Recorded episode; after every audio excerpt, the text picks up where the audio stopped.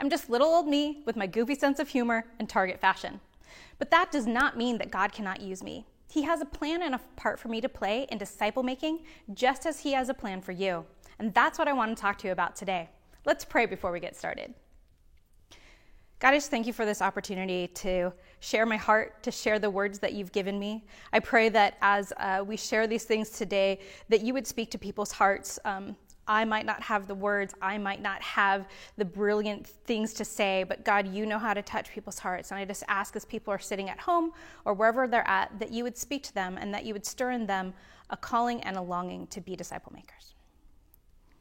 So let's talk about what discipleship is. What discipleship is, is really opening your life.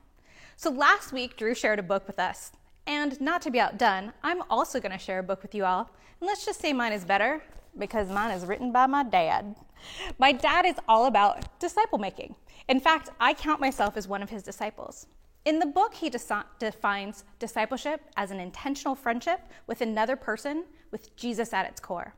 I've lived this, I've seen it firsthand. You might say, well, of course you were discipled by your dad. I mean, he's your dad. But not all parental relationships are intentional about raising their kids to follow Jesus and make disciples. My dad definitely did, and I'm living proof of it today. But I would like to build on my dad's definition to add discipleship is opening your life so others can see how you live life with Jesus and encourage others to do the same.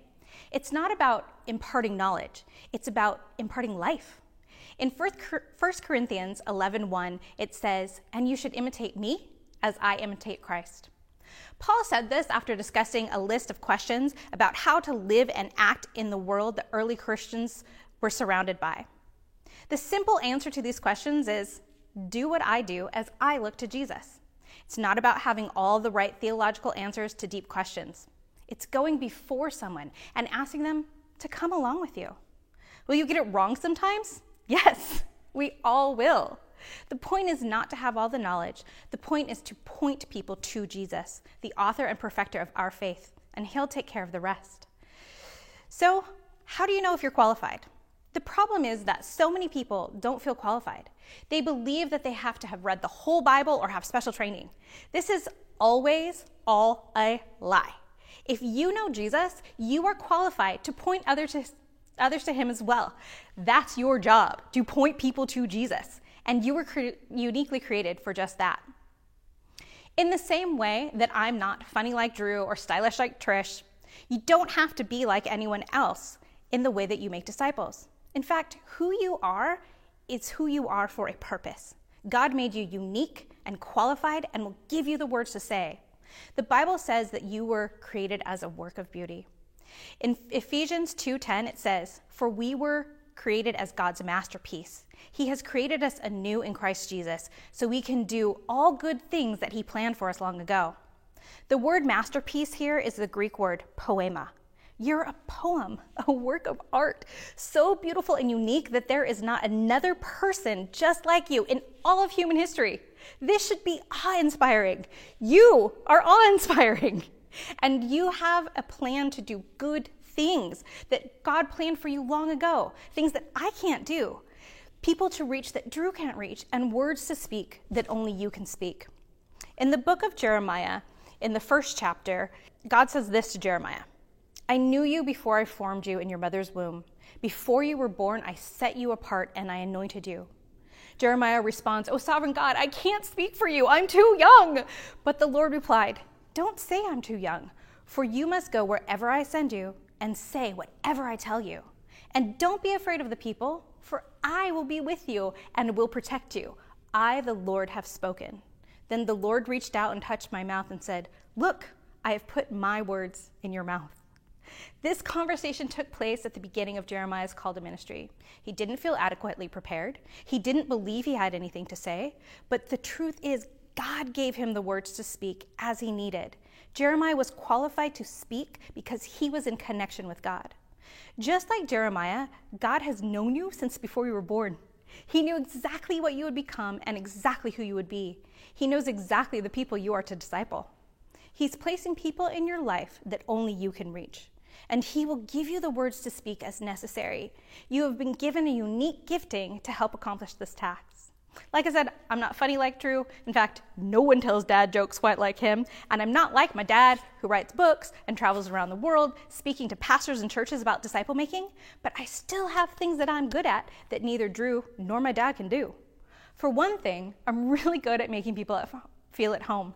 I'm not a gourmet chef, but I do make really great tasting food and I love feeding people. I love having people in my home. Even though I'm a crazy introvert, I love having people in my home every Sunday morning to watch Aloha Church. It makes me super stoked when people linger and hang out and stay with each other. It's my secret goal to have people just stay all day and chill out. And like I said, I'm a crazy introvert. So on Mondays, I curl up and hide from the world with a content feeling in my heart knowing that my home provided a place for people to connect and grow together in Christ. It's truly the highlight of my week. I don't have to be funny like Drew. I don't have to travel the world like my dad. I don't have to win the Great British Baking Show. I don't even have to be an extrovert to love people and bring them in my home. I just have to be open to use the gifts God gave me, and He will do the rest as I remain in Him. So, what are your gifts? How can you use what comes naturally to you to open up space in your life for others? Once you've done that, the next step is finding disciples. So now you know what discipleship is and that you're uniquely created to participate in God's mission. But how do you get started? Where do you find disciples? The easy answer is pray. Ask God to show you the people He has placed in your life. A few years ago, I completed a master's program and was trying to figure out what to do next with my life. I spent some time in prayer asking God, What do you want me to do next? His answer was to love the people He put in front of me. For someone like me who's like tasks and achievements and accomplishment, this was not quite the answer I was looking for, but nonetheless, it was what God was asking me to do. So I asked him who he had in mind. One specific person was a girl named Daryl. God told me to be the spiritual mom she never had.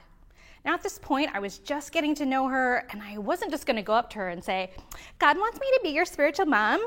So instead, we just started hanging out. I knew she wanted to start a coffee shop, so I suggested we start visiting coffee shops all around San Diego. That laid the basis for conversation and activity. Again, as an introvert, it helps to have something in common to talk about, or it can easily get really, really awkward. After a couple of weeks of spending time and sharing lives, she said, You know, you're kind of like a spiritual mom to me. Funny, I said, because here's what God told me.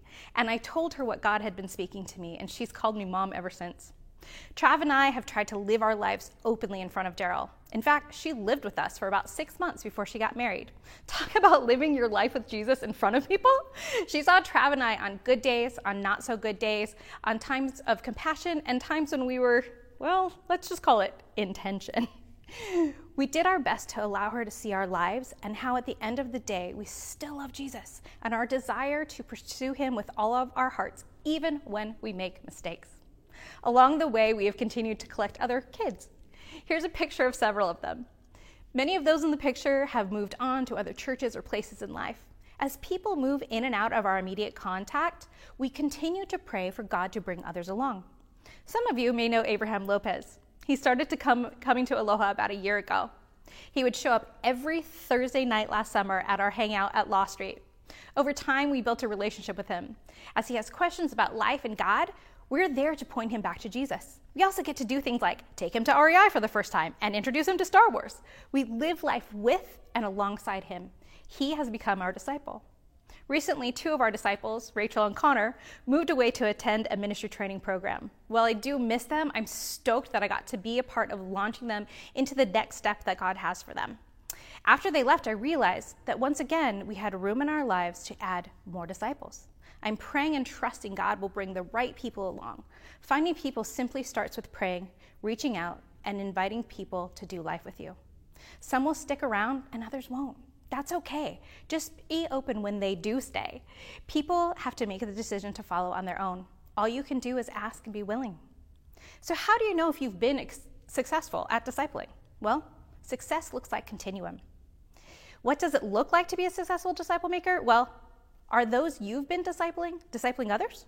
If so, then I would consider that success. Ralph Moore, in his book, defines this as multiplying the fun by passing the process into the hands of your disciples. Paul shows us a great example of this principle. In 2 Timothy 2, verses 1 to 2, he says, Timothy, my dear son, be strong through the grace that God gives you in Jesus Christ. You have heard me teach things that have been confirmed by many reliable witnesses. Now teach these truths to other trustworthy people who will pass them on to others. Paul said, Follow me as I follow Christ. Now he is admonishing his disciple to do the same. Timothy had been given the mantle of pastoring the gathering of Christians in Ephesus that Paul had started. Paul was handing off the work to the next disciple maker. It's a continuum. So follow me as I follow Christ, so that others will follow you, and so on. While the discipling relationship may last a lifetime, it should change and evolve. Daryl spent a lot of time in our home and one on one in coffee shops. Now we don't see each other as often, but I know she's making disciples, and that fills me with joy. Ian and Amanda moved back to Riverside, but before they left, they shared that they felt their time with us was preparing them to take what they had heard and seen back to their friends and family in their hometown. Rachel and Connor are starting. Oh, it fills my heart with so much joy. Connor and Rachel are starting a ministry training course that will prepare them for the next step in their life in ministry. We got to be a part of preparing them and sending them off. Abraham is asking questions about discipleship, and he's stepping into what we hope will become a disciple making relationship with another dude. So, true success for me would be defined as knowing that those they are disciples, discipling, will also make other disciples.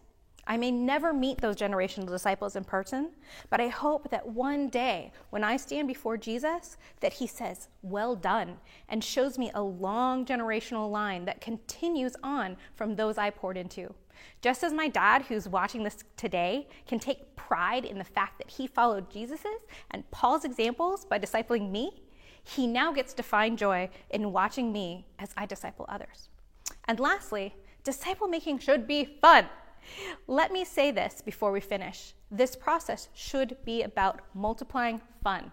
Yes, it is a command from Jesus, but it's not an obligation to do begrudgingly. It's about having fun with friends as you all walk towards Jesus. If it is a chore for you, spend some time with Jesus. You may be trying to disciple the wrong people or possibly in the wrong way.